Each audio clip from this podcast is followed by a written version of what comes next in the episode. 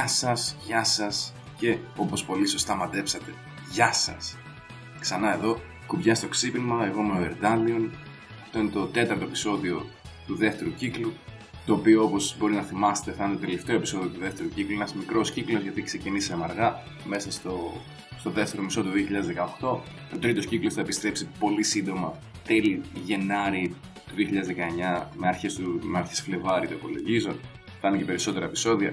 Έχω παρατηρήσει ότι σας αρέσουν πολύ και οι καλεσμένοι. Τα επεισόδια που έχω κάποιον καλεσμένο είναι πολύ πιο δημοφιλή από αυτά στα οποία μιλάω solo. Οπότε θα, θα συνεχίσουμε σε αυτό το trend που είχε αυτός ο κύκλος, τα μισά επεισόδια να είναι με guest. Δεν σας ορκίζουμε ότι θα είναι τα μισά επεισόδια του επόμενου κύκλου με guest, αλλά θα δούμε. Θα προσπαθήσουμε να έχουμε αρκετούς. Λοιπόν, τέταρτο επεισόδιο. Ο τίτλος του σημερινού επεισόδιου είναι έτσι λίγο κωμικός. Λέγεται Footsies Fetish. Δεν είμαστε εδώ να κατακρίνουμε τα φετίχ κανενός. Είμαστε σε ένα έτσι βροχερό Σαββατόβραδο του Δεκέμβρη. Είναι και το Capcom Cup. Ενώ ηχογραφώ, ρίχνω και κλεφτές ματιές. Οπότε με ακούτε το κοιτάω σαν να κοιτάω κάπου αλλού όπως τώρα. Είναι γιατί όντως κοιτάω, κοιτάω να δω ποιος παίζει, τι αποτελέσματα έχει, τέτοια πράγματα. Γιατί είναι σκληρό ναρκωτικό το ρημάδι του Street Fighter. Όσο κι ας μην μου αρέσει το Street Fighter πέντε, είναι, είναι μια ωραία φάση να βλέπεις τους παίχτες που σου αρέσει να παίζουν. Δεν θα πω ότι μου αρέσει το παιχνίδι, αλλά μου αρέσει, αρέσουν τουλάχιστον πολλοί από τους παίχτες που παίζουν. Πριν ξεκινήσω με το θέμα μας σήμερα, θα ήθελα να, να δώσω έτσι ένα shout-out για να το πω για όσους δεν το ξέρουν ότι αυτή, το επόμενο Παρασκευό Σαββατοκύριακο, που σημαίνει είκοσι δύο και είκοσι τρία του Δεκέμβρη, ακριβώς πριν τα Χριστούγεννα, στο Greek Dojo Academy, Δημητσάνα σαράντα έξι, θα γίνει ένα τουρνουά Tekken και Soulcalibur. Θα πρέπει να θυμάμαι και τον τίτλο, δεν τον θυμάμαι. Δώστε μου μισό λεπτό να τον βρω. Θα γίνει λοιπόν το τουρνουά Electric Impact στο Greek Dojo Academy. Με εκατό ευρώ έπαθλο για κάθε παιχνίδι. Εγώ μάλλον δεν θα είμαι εκεί πέρα δυστυχώς γιατί θα πρέπει να φύγω, γιατί είναι οι διακοπές. Τέλος πάντων, το Tekken το, το κομμάτι του τουρνουά το οργανώνει φίλος Αλέ, γνωστός πίθηκας που πα, πατάει Powerstone συνέχεια. Αν είστε φαν ενός από το δύο παιχνιδιών ή και το δύο, ρίξτε μια ματιά. Πηγαίνετε από το Greek Dojo, ωραία είναι, θα παίξετε, θα περάσετε καλά. Hashtag περνάμε καλά. Λοιπόν, για να πάμε σιγά σιγά στα τέσσερα λεπτά σχεδόν. Πάρλας σήμερα έχουμε πιάσει, για πάμε σιγά σιγά στο θέμα μας. Αυτό είναι μια ιδέα, ξεκίνησε το σημερινό επεισόδιο, ξεκίνησε από μια ιδέα που μου, μου είχε πει έτσι κατηδίαν ο Aaron Bullet τη τελευταία φορά που βρεθήκαν πριν, αρκετό καιρό η αλήθεια είναι, για το ότι υπάρχει ένα, μια συζήτηση γενικά στα fighting games τώρα τελευταία, ότι τα Footsies είναι το παν. Ήταν λίγο περιορισμένη ιδέα γενικά για να κάνω ένα ολόκληρο επεισόδιο, αλλά ήταν μια καλή αρχή για να ρίξουμε έτσι λίγο μια ματιά στο θέμα των Footsies γενικότερα, γιατί ε, όσοι ασχολούμαστε έστω και λίγο με fighting games έχουν ακούσει τον όρο Footsies, οι περισσότεροι δεν ξέρουν τι σημαίνουν, τι σημαίνει η λέξη Footsies. Αυτοί που νομίζουν ότι ξέρουν, το ενενήντα πέντε τοις εκατό δεν ξέρει. Σας το λέω, σας το υπογράφω, βάζουμε και στοίχημα όσα λεφτά γουστάρετε. Αλλά λοιπόν, είναι και λίγο, η αλήθεια είναι ότι είναι και λίγο abstract concept, τα Footsies. Επίσης, για όσους αναρωτιέται, γιατί κάποιοι τα λένε Footsies, κάποιοι τα λένε Footsie, η λέξη η σωστή είναι Footsies, πληθυντικός. Footsies. Όχι Footies, Footsies. Σαν να λέμε φουτηρί. Τώρα, τι σημαίνει, θα σας πω ότι στα ελληνικά αυτό το λέμε κάνω πατουσάκια. Το τι είναι αυτό θα σας αφήσω, αν δεν το ξέρετε, να το βρείτε μόνοι σας. Ένα Google, είναι, δεν είναι, Google search είναι, δεν είναι κάτι άλλο. Γιατί εντάξει, το, αυτό το, το podcast το ακούνε και παιδιά γάμο, την τρέλα μου. Λίγο έτσι κακό χιούμορ. Λοιπόν, τα Footsies. Επειδή μου αρέσει έτσι να δένω τα solo επεισόδια, τέλος πάντων τουλάχιστον με προσωπικές ιστορίες, θα γυρίσουμε πίσω στο δύο χιλιάδες οκτώ. Καλοκαίρι του δύο χιλιάδες οκτώ, όταν βγήκε η beta του Super Street Fighter δύο Turbo έιτς ντι Remix. Γνωστό και ως έιτς ντι αρ ή το παιχνίδι που σκότωσε το Street Fighter δύο στο Evo. Είχε βγει τότε η beta για Xbox τριακόσια εξήντα, δεν θυμάμαι αν είχε βγει για PlayStation, και ήταν, εκείνη ήταν η εποχή που είχε βγει το Street Fighter τέσσερα στα arcade στην Ιαπωνία και μετά από λίγο στην Αμερική. Εδώ προφανώς δεν είχαμε arcades, αλλά ήταν, για μας ήταν έτσι το πρώτο ζέσταμα για να γυρίσουμε στα fighting, επειδή ήταν υπερχόμενο το Street Fighter τέσσερα. Η πανέκδοση αυτή του Street Fighter δύο με καινούργια γραφικά, με καλό online gameplay, είχε τζι τζι πι ο παιδιά. Ήταν έτσι αφορμή για να γυρίσουμε στα fighting. Και θυμάμαι μόλις να έχω γυρίσει από διακοπές. Και το πρώτο πράγμα που κάναμε το που γυρνάω στο σπίτι είναι φυσικά να κατεβάσω την beta, γιατί δεν ήταν open beta. Έπρεπε να, να έχεις αγοράσει ένα παιχνίδι άλλο της Capcom, τώρα δεν θυμάμαι ποιο ήταν. Το Commando. Παίζει να ήταν το Commando. Μαζί με το Commando σου δίναν δώρο την beta. Κατεβάζω την beta, πάω να παίξω, είχε μόνο ρίο και can playable. Παίζω ρίο, παίζω με έναν άλλον. Εγώ όταν έπαιζα Street Fighter ήμουν καλός γιατί κέρδιζα τους φίλους μου, αλλά ήξερα σε αυτό το σημείο ότι δεν είμαι καλός γενικά. Και παίζω ενάντια σε έναν τυπάκο ο οποίος ήταν καλός και με σπάει. Σύνθεση, θέμα της, ε, της εκπομπής. Για όλα. Και εκεί ήταν που είπα ότι, οκ, okay, ρε φίλε, μέχρι να βγει το κανονικό παιχνίδι που έβγαινε τον Νοέμβριο του οκτώ, πάνω από δύο χρόνια πριν, Πρέπει να καθίσω να μάθω, πρέπει να ξαναρχίσω να μπαίνω στο Shoryuken, να διαβάζω οδηγούς, να γίνω λίγο άνθρωπας. Και ένα από τα πρώτα, όλα τα άλλα τα εξαιρετικά setups τα ήξερα, τα frames τα έμαθα. Βασικά δεν είχα διαβάσει frames για το Street Fighter δύο, μαλακίες. Αλλά setups, ήξερα combos, ήξερα, ήξερα τι είναι τα concepts. Μπορεί να μην ήξερα να τα κάνω, αλλά ήξερα τι σημαίνει. Και έβλεπα στα forum του Shoryuken συνέχεια τυπάκια να πετάνε τη λέξη Footsies. Footsies εδώ, Footsies εκεί. Έλεγε κόσμος, ξέρω τι να κάνω, χάνω σαν γελίο συνέχεια. Τι να κάνω για να, γίνω, για να είμαι καλός στη Street Fighter δύο. Λέγανε να μάθεις Footsies. Τι ρωτούσε κάποιος, τι είναι αυτό ρε φίλε, τι εννοείς Footsies, για πες μας και εμάς. Λίγο από εδώ, λίγο από εκεί, κάποια στιγμή άρχισε ο κόσμος να ρωτάει, όντως, τι εννοείται ρε παιδιά με τον όρο Footsies, δεν είναι κάτι που έχω ξανακούσει. Η αγαπημένη μου απάντηση, γιατί περισσότεροι αυτό που, αυτοί που το έλεγαν, όπως σας έλεγα, αυτό ισχύει και έξω, δεν ισχύει μόνο στην Ελλάδα. Οι περισσότεροι που χρησιμοποιούν αυτόν τον όρο δεν ξέρουν τι σημαίνει. Ακόμα και στο Shoryuken, ακόμα και έτσι άνθρωποι που έλεγαν ότι ξέρουν τι τους γίνεται, δεν ήξεραν ακριβώς τι είναι τα Footsies. Η αγαπημένη μου απάντηση λοιπόν ήταν αυτή που έλεγε ότι συνέχισε να παίζεις και θα καταλάβεις μόνος σου. Ναι, εμάς τώρα, με πάρει τρία χρόνια ξέρω εγώ, ενώ μπορείς να γράψεις πέντε γραμμές και να μου πεις τι είναι τα Footsies. Κάποιοι άλλοι θεοί ήταν βέβαια που λέγανε συναρτησίες, και κάποια στιγμή άρχισε, βασικά κάποια στιγμή ένα παλικάρι έδωσε τη σωστή την απάντηση. Footsies είναι αυτό που κάνει ένας σότο ενάντια σε έναν άλλον σότο, κάθεται ακριβώς έξω από την εμβέλεια, από το range της κάτω μεσαίας κλωτσιάς, του crouching medium kick. Κάθονται λοιπόν και οι δύο ακριβώς στο όριο αυτής της κίνησης, πάνε λίγο μπροστά, λίγο πίσω, λίγο μπροστά, λίγο πίσω, για να δουν ποιος θα πιάσει πρώτος τον άλλο counter hit όταν θα πατήσουν αυτή τη ρημάδα την κάτω μεσαία. Γιατί είναι σαν να ίσα ίσα ακουμπάνε πατούσες τους, άρα θα μπορείς να πει κάποιος ότι κάνουν πατουσάκια. Δηλαδή, η ουσία των Footsies είναι αυτό το πράγμα. Υπάρχει ένα ολόκληρο, ένα καταπληκτικό άρθρο, μια σειρά μάλλον από άρθρα που έχει γράψει ο. Δεν θυμάμαι τώρα το όνομά του. Ο man που έχει το Sonic Hurricane τελεία com που λέγεται The Footsies Handbook, το οποίο θα βρείτε link στο description του βίντεο αυτού. Γιατί όποιος θέλει να παίξει καλά fighting είναι must. Και έτσι λίγο επιτροχάδινα τι δεν είναι τα Footsies. Footsies δεν είναι το να πατάμε normals. Μάλλον το να πατάμε normals λέγεται poking. Να πατάμε ένα normal είναι ένα poke. Ποκάρουμε. Ας πούμε, όταν ένα παράδειγμα που μου έρχεται εμένα στο μυαλό μου υποθετικό καθαρά, όταν είμαστε στο Mortal Kombat και πατάμε κάτω low kick για να διώξουμε τον άλλον από πάνω μας, αυτό δεν είναι Footsies. Αυτό λέγεται poking. Αυτό είναι ένα poke και ποκάρουμε. Επίσης, Footsies δεν είναι όταν είμαστε full screen. Άλλο ένα υποθετικό παράδειγμα που εγώ το βγάζω στο μυαλό μου αυτή τη στιγμή. Δεν είναι όταν είμαστε full screen με τον Bison στο Street Fighter πέντε, κάνουμε slide και πετυχαίνουμε τον άλλον και κοιτάμε στο διπλανό μας και του λέμε Footsies bitch. Αυτό δεν είναι σε καμία περίπτωση Footsies. Ωραία. Όχι, φυσικά ότι ο μόνος ορισμός του Footsies είναι δύο σότους που κάθονται και κάνουν κάτω μεσαίες ο ένας τον άλλον. Αυτό είναι το quintessential, είναι η πεντουσία των Footsies. Για να δείτε ακριβώς τι είναι τα Footsies, διαβάστε αυτόν τον εξαιρετικό οδηγό του Sonic Hurricane τελεία com που θα σας καλύψει πλήρως και θα σας κάνει και καλύτερους παίκτες. Δυστυχώς για μένα αυτός ο οδηγός δεν βγήκε το δύο χιλιάδες οκτώ, βγήκε το δύο χιλιάδες δέκα, δύο χρόνια μετά, αλλά ποτέ δεν είναι αργά. Και κάλε αυγά παραπούρε επίσης. Ο δικός μου. Ο σύντομος ορισμός των Footsies είναι το να ελέγχεις τον χώρο χρησιμοποιώντας κυρίως normals. Δηλαδή, αν χρησιμοποιείς, ας πούμε, projectiles, αυτό λέγεται zoning. Κάποιοι λανθασμένα λένε zoning με τα normals, δεν πες κάτι τέτοιο. Οπότε, βασικά αυτό δεν χρειάζεται να το κουράζουμε πάρα πολύ. Λοιπόν, αυτά είναι τα Footsies. Και σας ακούω τώρα να αναρωτιέστε, ρε φίλε, εγώ απλά έτσι παίζω λίγο με τους φίλους μου. Ρε φίλε, εγώ είμαι ένας απλός τύπος που τώρα ξεκίνησα να παίζω. Τι με νοιάζουν εμένα τα Footsies και τα Mootsies και τώρα. Λες για πατουσάκια και το πας έτσι λίγο στη. Να αρχίσουμε να βλέπουμε και τσότες. Όπα, όπα, όπα. Κάνουμε ένα βήμα λίγο πίσω όλοι μαζί, να το δούμε από την αρχή. Ακόμα και με τους φίλους να παίζεις, αν δεν είσαι από αυτούς που τους σπάει συνέχεια, οπότε βρες καινούριους φίλους, πάντα μπορείς να μάθεις ένα απλό πράγμα και για να, για να γίνεις καλύτερος. Αν τώρα ξεκινάτε, γιατί να μην μάθετε ένα από τα πιο βασικά fundamentals που έχουν τα fighting games, και ειδικά τα Street Fighter. Βέβαια, απ' την άλλη, τα Footsies είναι έτσι ένα από τα πιο abstract concepts, τις πιο αφαιρετικές ιδέες επί των ελληνικότερων που έχουν τα fighting games. Καλό είναι να μάθετε πρώτα, ας πούμε, να κάνετε άμυνα, καλό είναι να μάθετε πότε πρέπει να κάνουμε reversal, πότε πρέπει να κάνουμε zoning, όλα αυτά. Αλλά έχετε λίγο και αυτό το concept στο μυαλό σας όπως μαθαίνετε. Καλύτερα να το μάθετε στην αρχή παρά να το μάθετε αργότερα.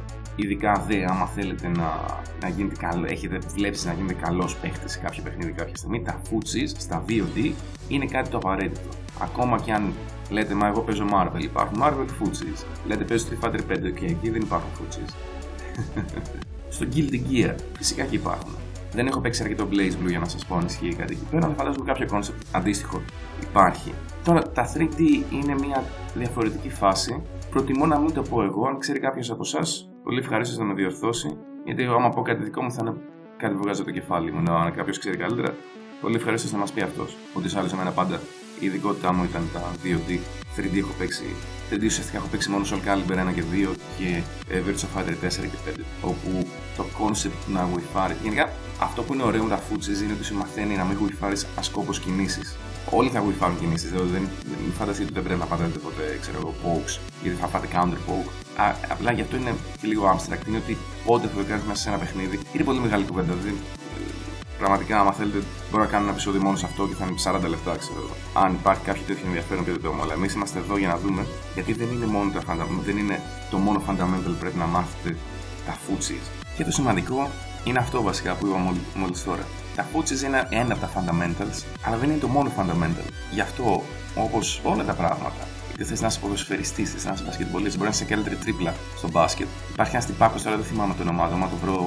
Άμα βρω βίντεο του στο YouTube, θα το βάλω στο description. Ένας τύπος ο οποίος έχει απίστευτη τρίπλα. Αλλά δεν ξέρει να παίξει μπάσκετ, οπότε δεν μπορούσε να πάει ποτέ στο N B A. Δηλαδή έχει ένα από τα καταπληκτικά, έχει μάλλον σε καταπληκτικό βαθμό ένα από τα fundamentals του μπάσκετ, το οποίο είναι η τρίπλα. Αλλά δεν έχει τίποτα άλλο. Είναι πάντα, δηλαδή, όσο έχετε παίξει κάποιο άθλημα, έστω και για πλάκα έτσι με τους φίλους σας, πάντα υπήρχε ένας τύπος που είχε καλή τρίπλα στην μπάλα, στο μπάσκετ, οπουδήποτε. Κάποιος που είχε καλό shoot. Αλλά δεν έχει όλα τα υπόλοιπα καλά. Και αν θέλει να γίνει καλός, ας πούμε, θέλει να γίνει κάποιος ποδοσφαιριστής, δεν μπορεί να έχει βασίζεται μόνο σε τρίπλα. Εξαιρέσεις όπως ο Βασίλης Τσιάρτας, ξέρω εγώ, ας πούμε, είναι ελάχιστες που είχε καλό σουτ και είχε τέλειο σουτ. Στα αθλήματα αντίστοιχα, ο Σάκο που έχει ίσως το καλύτερο execution στον κόσμο, δεν παίρνει όλο το τουρνουά γιατί δεν μετράει μόνο το execution. Και αυτό είναι από τα fundamental. Οπότε, δούμε λίγο κάποια από τα fundamentals έτσι όπως τα έχω στο μυαλό μου. Έκανα μια λίστα, θα ομολογήσω ήταν σχετικά πρόχειρη, γιατί ξέρω εγώ δεν πρόλαβα να σας πω την αλήθεια. Δεν πρόλαβα να, να, να την κάνω αυτή τη συζήτηση με κάποιον άλλον. Οπότε τα fundamentals που μου ήρθαν εμένα στο μυαλό είναι τα εξής. Ένα είναι, όπως είπαμε, φυσικά τα Footsies. Ένα άλλο fundamental, και θα ξεκινήσω με αυτό παρόλο που δεν θα έπρεπε, απλά επειδή μόνο το έχω αναφέρει, είναι το execution και δι, το consistent execution. Δηλαδή αυτό που λέμε να έχεις ένα κόμπο άχαστο. Όταν δηλαδή πιάνεις το hit, να ξέρεις το κόμπο μου είναι αυτό, το κάνω έτσι. Όχι εκείνη τη στιγμή που πιάνεις το hit να λες, θα το βγάλω τώρα, το κόμπο γίνεται. Πρέπει να το ξέρεις, να το, το κόμπο το έχεις άχαστο. Το οποίο ήταν πραγματικά το πράγμα το οποίο εγώ δεν είχα ποτέ. Κάθε φορά που έπιανα κόμπο, να θα βγει, δεν θα βγει, τι θα κάνω τώρα. Το οποίο είναι το χειρότερο πράγμα που μπορείς να κάνεις εκείνη τη στιγμή. Όταν εσύ πιάσεις το κόμπο, δεν πρέπει να το σκέφτεσαι, πρέπει να βγαίνει μηχανικά. Muscle memory, το που λέμε στο χωριό μου, να κάνεις το κόμπο χωρίς να το σκέφτεσαι για να έχεις καθαρό μυαλό για το τι θα κάνεις μετά το κόμπο, που είναι εξίσου σημαντικό. Και όταν λέω execution, δεν εννοώ βγάζεις fancy combos. Αλλά κακά τα ψέματα, δεν μπορείς, άμα δεν μπορείς να κάνεις ένα Hadoken, άμα δεν μπορείς να κάνεις ένα standing hard punch σε Shoryuken cancel, δεν πας κάπου. Sorry. Είναι σημαντικό και το execution. Απλά δεν είναι το ένα πράγμα. Δηλαδή, ας πούμε, έχω ακούσει άτομα να λένε το πιο σημαντικό πράγμα σε ένα fighting είναι το execution. Όχι. Γιατί μπορεί να μένει όταν βρίσκεις το hit να είναι καλό να ξέρεις να κάνεις πολύ damage, αλλά είναι πιο σημαντικό να ξέρεις να βρεις το hit. Γιατί παίζεις με αντίπαλο άνθρωπο, δεν είναι κι άλλος υπολογιστής ή το training dummy για να κάτσεις εκεί πέρα να σε κοιτάει. Το spacing, που είναι παρεμφερές με, με τα Footsies. Το spacing είναι ένα πάρα πολύ σημαντικό fundamental. Είναι να ξέρεις να ελέγχεις το χώρο γύρω σου. Να μην αφήνεις λοιπόν τον αντίπαλο να σε πάει στη γωνία μου, το έτσι θέλω. Να μην αφήνεις να ξέρεις ότι αν γουιφάρει μια συγκεκριμένη κίνηση, ότι είσαι στην κατάλληλη απόσταση να τον κάνεις κάποιο είδους ε, whiff punish. Το οποίο σχετίζεται με τα Footsies πάλι, έτσι. Δεν είναι, δεν είναι ξεχωριστά απόλυτα το ένα με το άλλο. Απλά είναι αρκετά διαφορετικές ιδέες για να είναι διαφορετικού είδους fundamental. Που πάλι συνδέεται, ένα άλλο fundamental που συνδέεται πάρα πολύ με αυτό. Το ονομάζω λοιπόν hold, hold your ground, γιατί είναι να μην αφήνεις τον αντίπαλο να περνάει από πάνω σου. Είναι πάλι γι' αυτό ήταν στο, στα Shoryuken Forum στο δύο χιλιάδες οκτώ, κάτι που είχα διαβάσει. Παραπονεί τον κόσμο ότι όταν ο Bison τους πήγαινε στη γωνία, χάνανε. Και έλεγαν, τι, ο Bison με πάει στη γωνία και μετά χάνω. Τι μπορώ να κάνω, κάνω και ρήμα. Άρα είναι αλήθεια. Και πολύ όμορφα είχε γράψει ένα τυπάκος από κάτω, έτσι με αυτό το, το smugness, έτσι, την αφθάδεια ίσως που είχαν οι, όσοι γράφανε στο, στα forum του ες αρ κέι τότε παλιά. Του γράφει, μην αφήνεις τον Bison να σε πάει στη γωνία. Αλλά αυτό είναι όλο. Πραγματικά, όλη η μαγιά είναι αυτό. Μην αφήνεις τον Bison να σε πάει στη γωνία. Άμα πάει ο Bison, ο Seth, ο Birdie, οποιοδήποτε με πάει στη γωνία, χάνω. Ωραία. Άρα, συγκεντρώσου, κάνε όλο σου το σχέδιο του gameplay σου. Σκοπό πρωταρχικό να έχεις να μην σε πάει στη γωνία. Ξανά και ο αντίπαλος είναι παίχτης. Δηλαδή, μπορεί να έχει συνηθίσει όταν παίζει Bison να τον πάει τον άλλο τροχάδι στη γωνία. Αν όμως ξαφνικά βρεθεί ένας παίχτης που δεν τον αφήνει να τον πάει έτσι στη γωνία με το έτσι θέλω, και άλλος που παίζει Bison θα κολλώσει, θα πει: Όπα, όπα, τι έγινε. Δεν το έχω συνηθίσει έτσι το θέμα. Αυτός γιατί, γιατί δεν πάει πίσω τώρα, ας πούμε. Είναι ένα από τα πιο ψαρωτικά πράγματα που μπορείτε να κάνετε, ειδικά όταν είστε χαμηλότερα, σε, όταν έχετε λιγότερο life τον αντίπαλο, να μην μασίσετε, να μην δείξετε ότι φοβάστε, να πάτε μπροστά. Εκεί ο άλλος θα κολλώσει, θα πει: Καλά, δεν είναι απαραίτητο, θα κολλώσει, Πάντα έτσι. Δηλαδή υπάρχει nuance σε αυτά τα πράγματα που λέμε.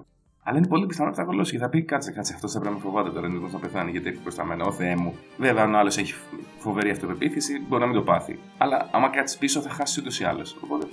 Λοιπόν, ένα άλλο fundamental, το οποίο για μένα είναι πάρα πολύ σημαντικό και δεν το βλέπω ο κόσμος να το συζητεί, να το συζητάει όσο πρέπει, είναι το καθαρό μυαλό. Όταν παίζουμε, σκεφτόμαστε μόνο το παιχνίδι, ούτε τι κάνει ο αντίπαλος, ούτε θα, τι θα μας πει άμα χάσουμε, ούτε άμα αλλάξει η άποψή του, άμα το κερδίσουμε έτσι με κάποιο cheesy tactic, ούτε τίποτα.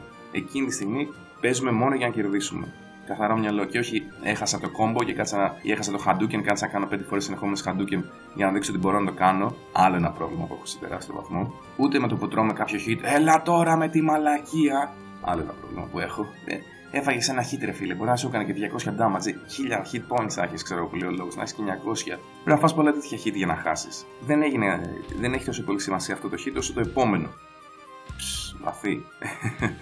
Αλλά όχι, ειλικρινά, σε κάποια από τα μάτς που έχω κερδίσει, δεν έβλεπα καν, δεν ήξερα τι γύρο παίζαμε. Δεν, δεν ήξερα, δηλαδή, έχει τύχει να έχω κάνει knockout τον άλλο, δεν έβλεπα καν το health bar, γιατί είχα συγκεντρωθεί τόσο πολύ στη, να έχω τη σωστή απόσταση, ξέρω εγώ από αυτόν, που δεν έβλεπα καν το health bar. Το γεγάνω να χείρι και κερδίζω, και λέω, Ωπα, τι.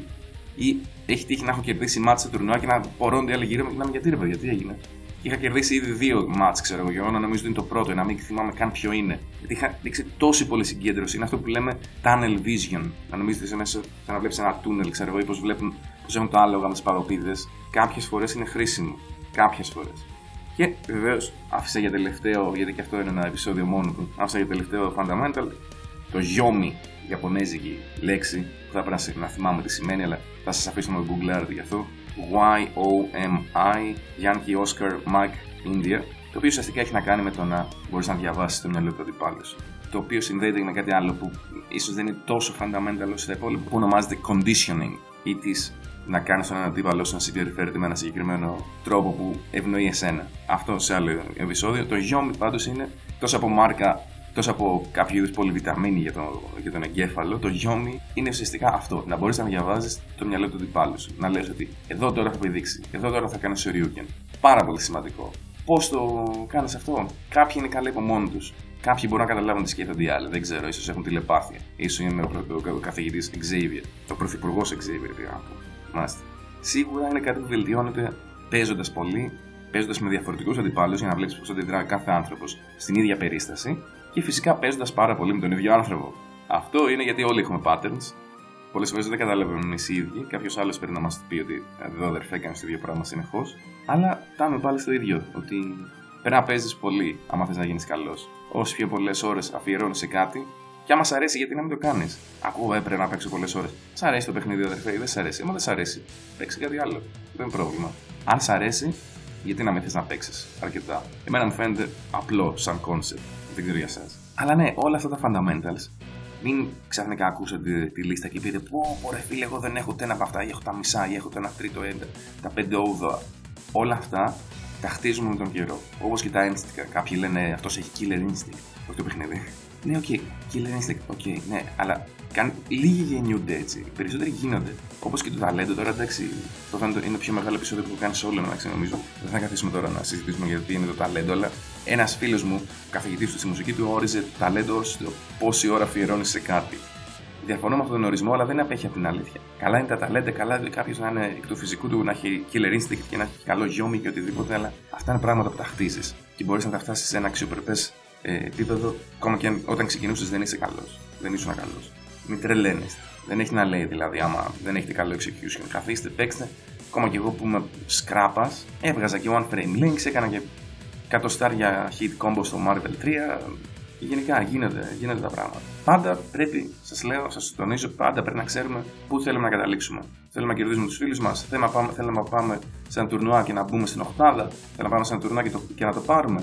Αντίστοιχα, κάνετε το training που χρειάζεται για να φτάσετε εκεί που θέλετε. Αυτό είναι όλο. Και έτσι για να το κλείσω το, το σημερινό επεισόδιο, ένα fighting παιχνίδι γενικά, ένα fighting game, για να είναι καλό, θα πρέπει να έχει όλα αυτά τα fundamentals που είδαμε.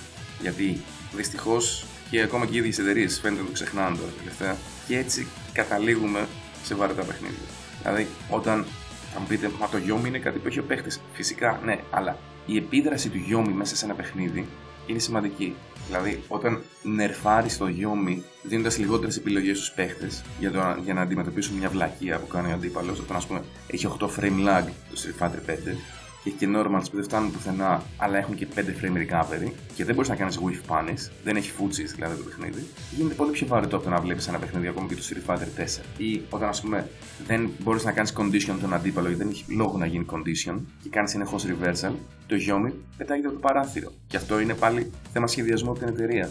Γιατί σου λέει, άμα κάνω εγώ reversal συνέχεια και να μου κάνει punish ο άλλος, θα μου κάνει λιγότερο damage από ότι να φάω το reversal και μετά να το κάνω jump in. Γιατί δεν θα έχει πλέον η X μπάρα για να μου κάνει reversal. Θα είναι λίγο συγκεκριμένα παραδείγματα. Όσοι παίζουν Street Fighter πέντε νομίζω καταλαβαίνουν τι εννοώ. Αν δεν έχουμε λοιπόν αυτά τα βασικά, γιατί αυτό είναι τα fundamentals τα βασικά, καταλήγουμε σε βαρετά παιχνίδια. Και δυστυχώς αυτή η απλοποίηση των σύγχρονων fighting games σε ένα μεγάλο βαθμό, τουλάχιστον πολλά από τα δημοφιλή παιχνίδια γίνονται πιο απλοποιημένα, μας οδηγούν σε αποτελέσματα που είναι βαρετά και να παίζεις και να βλέπεις. Για μένα αυτά τα τέτοια παιχνίδια στο Street Fighter πέντε είναι το Dragon Ball Fighters. Και πολύ πιθανό να δούμε και άλλα τέτοια παραδείγματα στο μέλλον. Ελπίζω να βγω ψεύτης. Αυτά λοιπόν για το τέταρτο επεισόδιο του δεύτερου κύκλου. Αυτό ήταν το Footsies Fetish. Ε, ευχαριστώ πάρα πολύ που στηρίξατε και αυτόν τον κύκλο. Είπαμε, τρίτος κύκλος δεν αργεί. Να περάσετε πολύ καλά στις ε, διακοπές. Να έχετε έτσι ωραία Χριστούγεννα. Να μπει και με το καλό του δύο χιλιάδες δεκαεννιά. Να... Πάντα είναι ωραία όταν αλλάζει ο χρόνος. Δεν είναι κάτι, αλλά για κάποιο λόγο εμένα προσωπικά με κάνει να νιώθω καλύτερα. Είναι εντάξει, κακές στιγμές που φύγανε του χρόνου που φεύγει είναι σε φάση εντάξει, εσείς πούλο τώρα. Ε, έφυγε ο καιρός σας, δεν είστε πλέον relevant. Και τις καλές στιγμές τις κρατάω ούτως ή άλλως. Τουλάχιστον θα έπρεπε. Αυτά από μένα, σταματάω να μιλάω κάπου εδώ. Ευχαριστώ ξανά που με ακούσατε. Θα τα πούμε πάρα, πάρα, πάρα, πάρα πολύ σύντομα. Σε κάνα μήνα έτσι περίπου, ίσως λίγο παραπάνω. Να περνάτε φίνα, σας χαιρετώ.